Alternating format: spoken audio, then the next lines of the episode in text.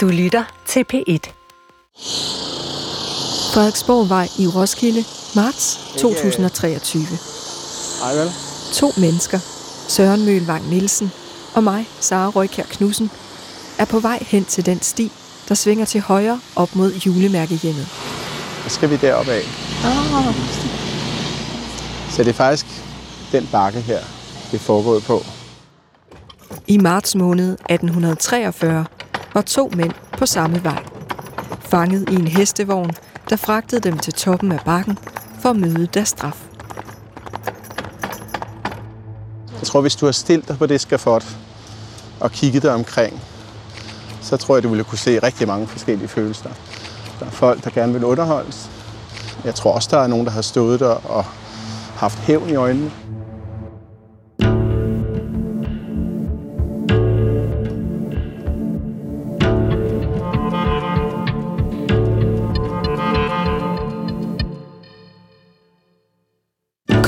Udsendte detektiv, Peter Montebrun, har med sine effektive forhørsmetoder fået en tilståelse. Karl Larsen og Christian Jensen myrdede familien Jørgensen for at stjæle deres penge. Deres straf er lovens strengeste og en af statens mest benyttede magtinstrumenter over for befolkningen. Deres hoveder skal skilles fra kroppen ved halshugning, og deres kroppe sættes på hjul og stejle. Det her er serien Forbrydelsens Anatomi, episode 5, De famøse sidste ord. Så herop, et sted i nærheden, der har stået en lille trækonstruktion, som har været hævet et lille stykke over jorden. Og øh, der har stået tre mennesker på det her skafot. Der har stået bødlen, så har præsten været der, og så har herredsfoden været her, altså den lokale myndighedsperson. Nu er vi kommet til den sidste episode. Morderne fra Ejby, de skal have deres straf. Og skal vi lige fortælle igen, hvem vi er? Mm-hmm. Det er Søren Mølvang Nielsen. Og jeg er øh, helt almindelig familiefar med, med job, og så er jeg historieentusiast og har øh, stået på hovedet i Rigsarkivet i alt for mange år. Og støvet den her historie Og frem, støvet den her historie frem, ja. som øh, jeg har fået lov til at være medfortæller på. Ja, Jeg hedder Sara Røykær Knudsen og er ansat i DR som journalist. Og så øh, var jeg ret nem at overtale til den her historie, fordi at øh, den foregår i en afkrog af Danmark for mange år siden. Men fortællingen er jo universel på en eller anden måde, fordi der er så meget, vi kan forstå Mm. i dag. Der er så meget, der giver... Altså, den er relevant stadig. ja, Det har vi i hvert fald forsøgt at gøre den til. ja præcis. Og nu er vi nået frem til det aller sidste afsnit, hvor morderne fra Ejby får deres straf. Ja. Hvornår finder den sted? ja, selve straffen blev eksekveret den 22. marts 1843. Så vi er marts måned 1843. Og, øh, Et år efter. Så et år efter, ja. Så de har siddet fængslet noget tid. Så de har siddet fængslet noget tid, og selve, selve hvad kan man sige, øh, rettergangen har kørt hen over sommer og efterår 1842, og de får deres dom i slutningen af 1842, og så skal den eksekveres nogle måneder senere. Og den dom kan man finde i Rigsarkivet. Kongen, Ja. kongen har underskrevet den, eller? Ja, præcis. Så der ligger hele øh, domsprotokollen derinde øh, i forhold til, hvad er det for nogle straffe, Ja. øh, de får. Men tilbage til Galjebakken Mm. i Roskilde. Mm. Den første, der skal henrettes den her dag, Ja. er Christian Jensen. Ja. Så konceptet var, at de her to unge mænd, de bliver sendt til Roskilde dagen før. Øh, og Christian, han, var, han angrede sin forbrydelse. Han, han var virkelig ikke ved god, øh, godt mod. Han, han besvimede flere gange og, og talte rigtig mange gange med kongens præst, Pastor Bisby, om hvor meget han angrede det her. Og han, øh, med de her to, Karl og Christian, på Stændertoget Roskilde, der bliver de sat på den her vogn. Og så rundt om vognen går der, efter sådan en gammel skik, der går der folk fra den egen, hvor mordet er foregået, altså fra Ejby, med lange lanser, og ligesom at gå vagt med, øh, langt med den her vogn ud til retterstedet, som ligger i det nuværende Himmeløv, lidt nord for Roskilde. For at beskytte dem, eller for at true Ej, dem? det, det, jeg eller? tror, det har været sådan en, øh, nu skal, nu skal retfærdigheden skal fyldes, så Okay. når de har gjort sådan en ugerning mod deres folk, så får de lov også at tilse og ligesom sikre sig, at de her forbrydere, de får deres retfærdige straf. Og, øh, og da den her vogn kører ud af, af Roskilde, øh, ned af det, der hedder Sankt Olsgade, der rejser Karl sig faktisk op i vognen, fordi folk fremler jo med og begynder at løbe for at komme ud og få en god plads ved rettergangen. Og så rejser han sig op og råber, at de behøver ikke skynde sig så meget. Der sker ikke noget, før han kommer derud. Så der er lidt galgenhumor fra hans side, om ikke andet, sådan en time inden han skal have hugget hovedet af. Min navn er Lars Andersen, og jeg er lektor i historie på Aalborg Universitet, og jeg har i flere år beskæftiget mig med 1800-tallets kriminelle netværk. På det tidspunkt, hvor at straffen mod Christian Jensen og Karl Larsen skal eksekveres, der var det meget almindeligt, at henrettelser var et, øh, var et offentligt skue. Det var noget, som folk de, øh, de tog langvejs fra tidligere om morgenen, spændte for deres hestevogn og tog afsted til retterstedet, som typisk lå uden for en købstad. Og så kan man spørge, hvorfor skulle det her være en offentlig, et offentligt skue? Hvad, hvad, hvad er det for noget? Jeg er sikker på, at afskrækkelsesmotivet har været øh, meget dominerende her. Enevælden har ønsket at vise, det kan I risikere, hvis I sætter op mod enevælden. Så risikerer I at miste jeres hals, som, som det hed dengang. Det bliver et blodigt teater, hvor kongen han iscenesætter sin magt. Og hvis man kigger på antallet af henrettelser op gennem enevælden, så er det helt tydeligt, at kongen han er meget bevidst om, at det her det er et, et magtinstrument. Det er også, han har dermed også magten til for eksempel at sige, at person, som ellers skulle have hugget sin hånd af, inden han skulle halshugges. Kongen kan også stå som den barmhjertige konge og sige, nej, han skal bare halshugges. Det vil sige, det giver også kongen mulighed for at være den barmhjertige konge, og måske benådet i sidste øjeblik. Han forvalter den guddommelige ret over liv og død. Den forvalter han på jorden. Søren, du fortæller, at Christian Jensen er den første, der skal henrettes. Hvad sker der? Både Karl og Christian har fået det, der hedder en kvalificeret livsstraf. Og det betyder, at de skal hugge hovedet af med en økse.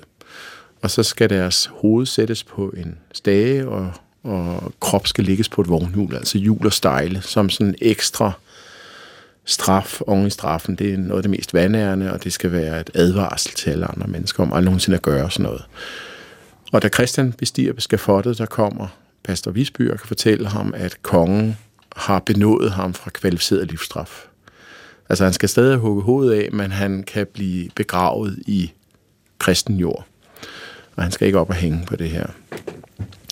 Og det bliver Christian enormt glad for og takker kongen mange gange. Så det er hans sidste ord? Det er hans ja. At han takker kongen for det?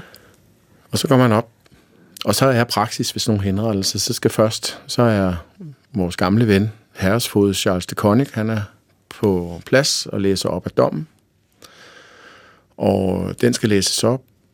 Så skal præsten læse noget op og, og sende øh, Christian godt på vej. Og så skal han lægge sig på skafottet. Og han ligger sig, og så bliver der spændt to metalbøjler rundt om halsen. Og de her metalbøjler er et slags sigtemiddel for bøden, Nikolaj. Det er der, han skal ramme imellem for at hugge halsen over. Og Bødlen, hvad er han for en? Ja, Bødlen, han er en herre midt i 60'erne, øh, der bor inde på Nørrebro, der hedder Nikolaj Ravnholdt. Og Nikolaj, han tager øksen, som vejer omkring 6 kilo. Og det er ikke sådan en øh, huggeøkse, vi selv har hjemme i brændskuret. Det er sådan en slags manuel guillotine, hvor han med en ene hånd holder i skaftet, og den anden hånd holder på et håndtag op bag ved øksebladet. Og øh, så løfter man øksen op over hovedet, og det gør han også den dag. Og så slipper han hånden op ved øksebladet, og så falder øksen ned over Christians hals. Men det gør den ikke sådan rigtig effektiv, fordi den går ikke hele vejen igennem halsen. Og øh, han bliver nødt til at hugge igen, og han bliver også nødt til at stå og file med øksebladet. Og det skaber en vældig forroer blandt de her mange tusind tilhører, og der er, der er flere, der skriver harme læserbrev over, hvordan man kan sætte sådan en olding til at udføre henrettelse, når han ikke er bedre til det, end som han er. Og Karl Larsen sidder med hovedet på endnu i hestevognen og kan måske høre det, ja. eller se det. Det ved vi ikke. Han har se, helt sikkert kunne fornemme det. Han har også ja. kunne se det, hvis man sådan, når man stiller sig ud i dag, kan man godt fornemme, hvordan det er ret, øh, ret nemt at kigge op ad bakken der. Der er beskrivelser af, hvordan han sidder sådan lidt mut nede i den her vogn, og så kommer der lidt lokale folk fra Vendslev og snakker med ham, og han trykker hånd med en enkelt af de her lokale bønder, der over snakke med ham. Så han, øh, det er det, han får tiden til at gå med, mens han venter på, at det er hans tur. Hvad sker der i hans situation? Altså, han kommer også op på skafottet. Ja.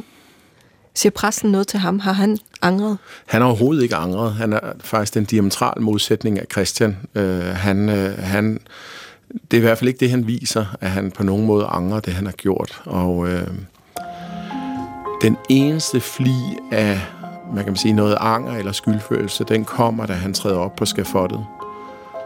Der vender han sig om til præsten og beder ham om at sende en hilsen til Peter Montebro. Og så udtrykker han, at han havde ønsket, at Peter havde været forbi noget tidligere, for så var det ikke, så var det ikke gået så galt. Og så siger han nogle berømte ord, siger, men vi troede, vi kunne gøre, hvad vi ville.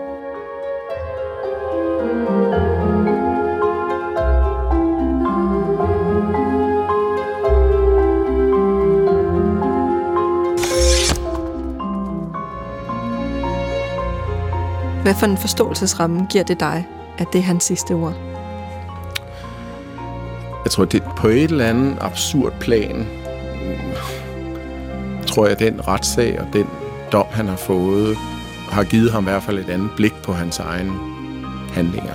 Altså, han har jo godt kunne se, hvad der er rigtigt og forkert. Det tror jeg, han har været blind for, mens han boede i Venslev og var en del af det der. Og jeg synes også, det siger noget om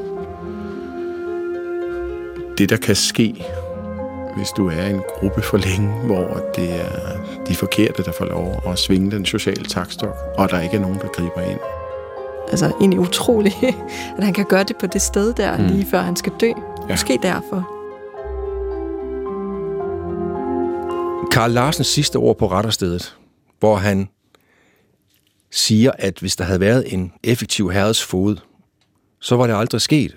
De troede, at de kunne gøre, som de ville, det vil sige, at der er noget galt med strukturerne i samfundet, som tillader den her adfærd at foregå ustraffet år i overvis.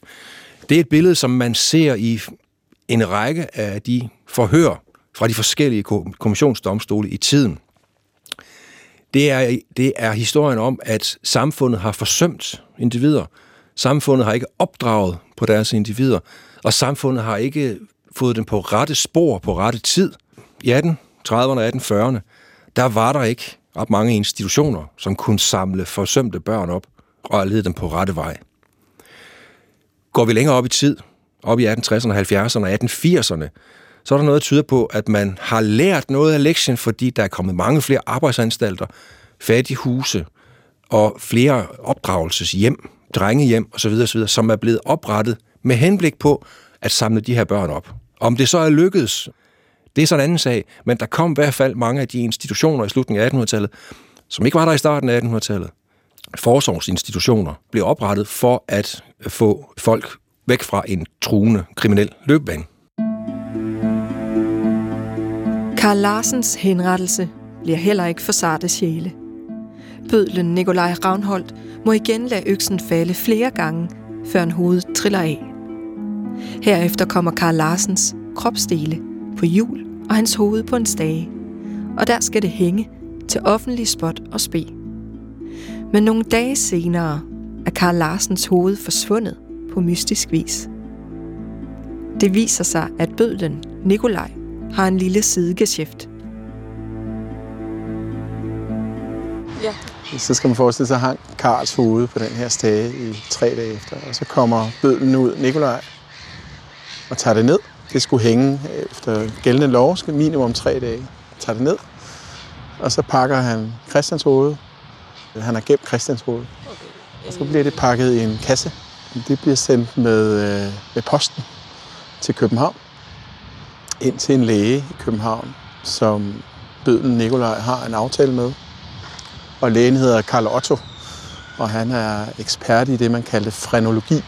Det er sådan en lægevidenskab, der er gået lidt tabt som er læreren, grundlæggende læreren om, hvordan din hovedform er determinerende for din adfærd. Så det hvis du er tyvagtig for eksempel, så er det fordi, du har en bestemt hovedform. Og hvad bedre at studere end, øh, end netop 20 og morderen, når man gerne vil studere det. Så han har lavet en aftale med bødlen om at skaffe ham hoveder. Så han sender, så Nikolaj der, han sender Christian og Karls hoved i en kasse derind.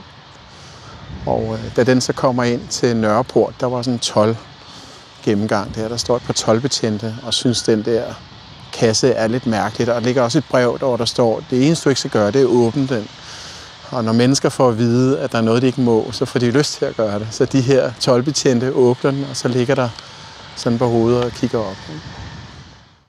Og det er så en pakke, der skal ind til Karl Otto, hvor han så skal koge øh, hovederne rene for organisk materiale, så han kan studere kranierne.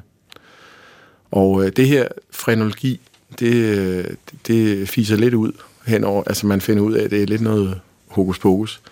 Så, øh, men, men Carl Otto har den her kraniesamling gennem hele livet. Han har i alt 30 kranier, noget af den stil. Og ender så med, inden han dør, og, og testamenterer det til, til Københavns Universitet, som også har det den dag i dag. Så et eller andet sted inde i magasinerne og i, på Københavns Universitet, der ligger Karl Christians kranie. Så det var Karl og Christians mm. slutning. Mm. Hvordan gik det resten af det, vi kalder Vendslev-røverne? Ja. Altså Lars Simonsen, Mathias Worm. Øhm, det sjove var, da, da jeg dykkede ned i Rigsarkivet, så fandt jeg i en, øh, nogle af arkivalierne derinde, der fandt jeg et brev fra 1892, som Peter Montebrun havde sendt til den daværende sovnefod i Venslev, hvor han netop spørger, hvad skete der med alle de her mennesker, som han nu havde sendt bag lås og slå.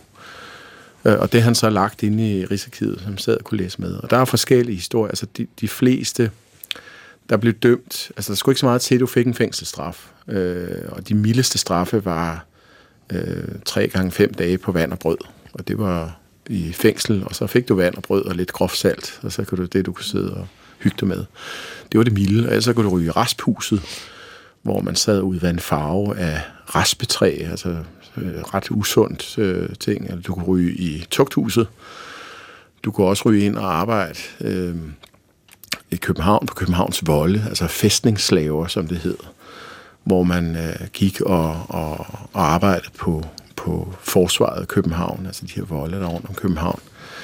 Og det var ret hårdt liv, og de her, øh, de, de, de forbrydere, vi har hørt om her, de får nogle ret lange fængselsstraffe. Altså det er sådan noget mellem 6 og 16 års fængsel. Hæleren Ole Sørensen, hvad sker ja. der med ham? Han ryger i fængsel og sidder der i en øh, 6-7 år, inden han så kommer ud igen. Og så flytter han tilbage på sin gård og, og driver den videre sammen med hans kone, Sisse Marie. Og Mathias Worm, forbryderkongen, mentoren. Han er også i fængsel i en årrække, og ender så også med at flytte tilbage til Vensløv og bo der. Det hed sig, altså den her beskrivelse, Sognfoden giver til Peter Montebrun, at han, han siger sådan helt øh, citat, øh, at de var lidet ansete mænd. De var ikke særlig velansete. Altså, jeg tror, de var, de var markeret for livet som værende øh, øh ikke særlig godt selskab.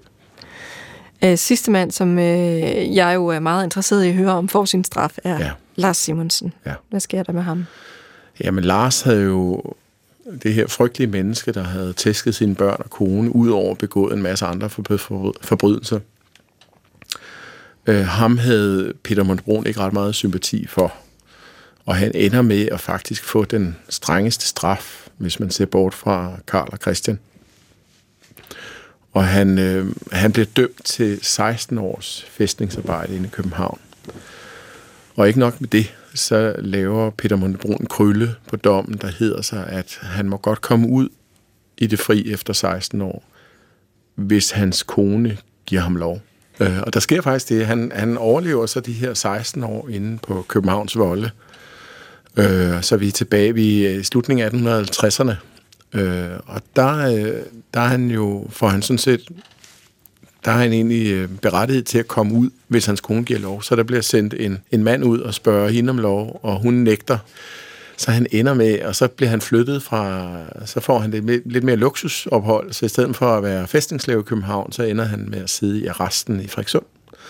Og der sidder han så i to år, indtil øh, Karen, hans kone, dør. Og så får han så lov at komme ud. Det, der så sker, er, at øh, han flytter så til Venslev og bor hos hans gamle kammersyg Ole Sørensen, som vi også har hørt om. Og så må han kun komme fri, hvis han øh, melder sig selv, eller hvis han viser, at han stadig er i byen hver eneste dag til den lokale sovnefod. Og det viser sig så, at i mellemtiden, mens Lars har siddet fængslet inde i København, så er hans kone Karen blevet gift igen. Og det er jo sjovt nok blevet med den lokale sovnfod. Så Lars skal hver dag møde op på hans gamle gård og melde sig hos sovnefoden og vise, hans sted af i området. Jeg forestiller mig, at det har været en lidt mærkelig situation. Ja, så Karen, den kone, som Lars Simonsen undertrykte og pinede i overvis, gifter sig sidenhen med sovnefoden i Vendslev og får sig en respekteret plads. Selv samme sovnefod bliver så Lars Simonsens vogter i Vendslev, da han endelig kommer ud. Det er ham, han skal melde sig til hver eneste dag, for ikke at ryge tilbage i tugthuset. Ydmygende Ja, affære måske. altså han er selv citeret for at sige, at han er glad for, at øh, Jakob, som sovnefoden hedder, har passet så godt på både hans kone og børn. Så han er rimelig ydmyg på skrift i hvert fald, men derfor må det stadig have været en mærkelig situation.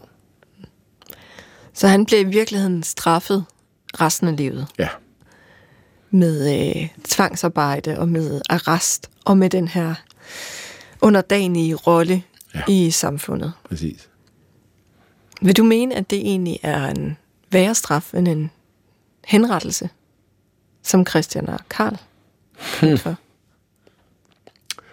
Ja, det er et godt spørgsmål. Jeg tror ikke, det har været specielt. Det har ikke været specielt sjovt at sidde i øh, tugthuset i København og sidde i de, den type fængsler, man havde på det tidspunkt.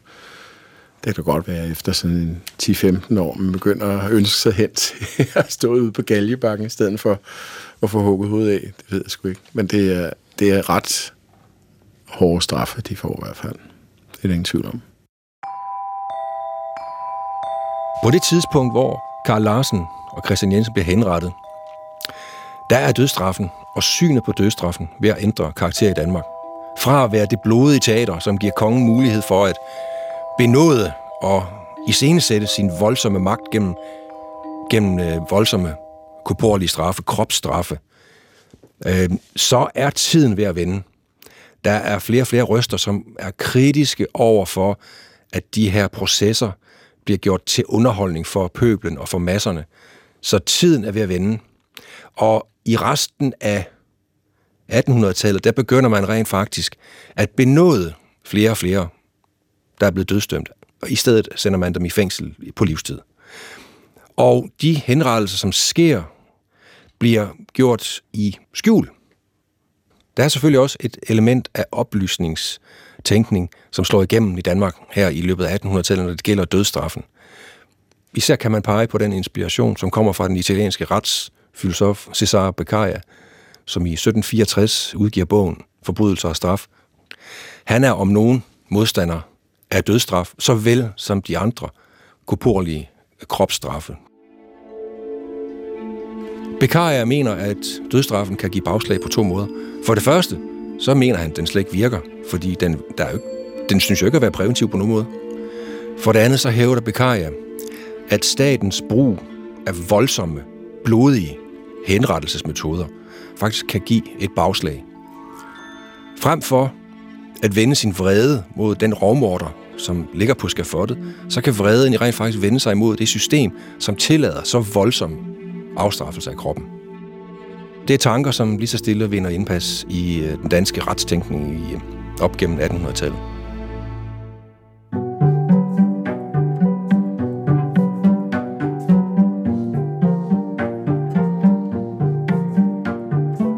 Karl Larsen bliver den sidste i Danmarks historien til at komme på jul og stejle. Herefter afskaffes den type straf. Bødlen Nikolaj Ravnholdt mister sit job efter de makabre halshugninger. Danmark er på vej ind i et retssamfund, der ikke længere viser straf som et blodigt teater. Og Peter Montebrun, han har nogle årtier med succes endnu. Men også han og det, han repræsenterer, kommer til at smuldre.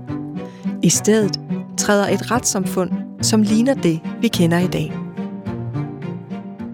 En kommissionsdommer som Peter Munde Brun vandt mange sager i 1840'erne og 50'erne. Flere sager end Vendslev-sagen skal vi også huske på. Men hans position tabte jo med tiden. Efterhånden så opstår den ene retsskandale efter den anden, hvor at forhørsdommerne bliver anklaget for at misbruge systemet. Så bliver det så afviklet i 1919. Der oprettes øh, den offentlige anklagemyndighed. Det er interessant, at det sker på et tidspunkt, som er ret sent i europæisk sammenhæng. Lande, som vi sammenligner os med på så mange områder, som for eksempel Tyskland, England, de afskaffer, inkvis- de afskaffer inkvisitionsprincippet årtier, mange årtier før Danmark. Vores forestilling om, at vi i 1800-tallet udvikler en moderne retsstat med grundloven i 1849 og magtens berømte tredeling, den holder ikke, når det gælder straffesager og kriminalsager. Der er vi blandt de mest reaktionære og bagstræbende lande i, øh, i 1800-tallet. Så det er også en del af vores Danmarks historie, men det er en del af historien, som der ikke har været så meget fokus på, fordi den ligesom øh, taler imod hurra-fortællingen om det moderne Danmark. Men det er stadigvæk en del af vores historie.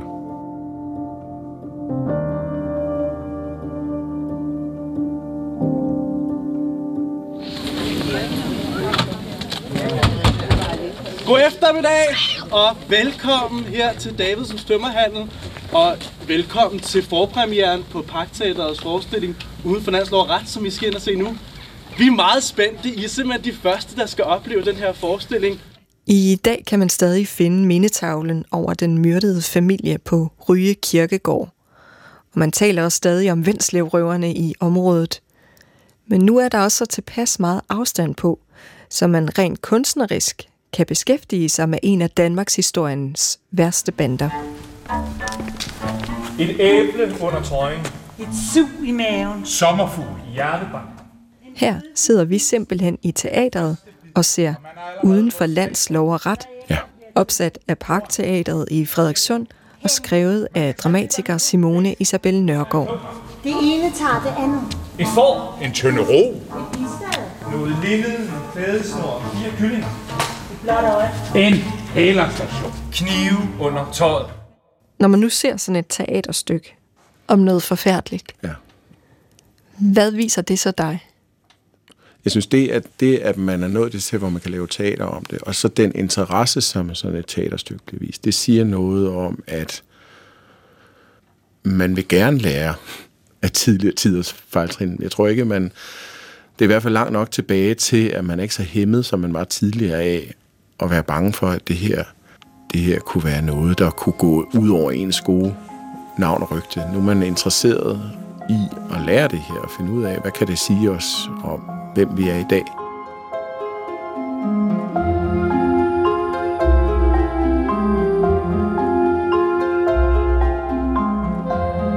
Forbrydelsens anatomi er tilrettelagt og klippet af mig, Sara Røykær Knudsen. I redaktionen Rikke Prigt. Medvirkende forfatter Søren Mølvang Nielsen og lektor i historie på Aalborg Universitet Lars Andersen. Redaktør Hanne Barslund og Carsten Nielsen.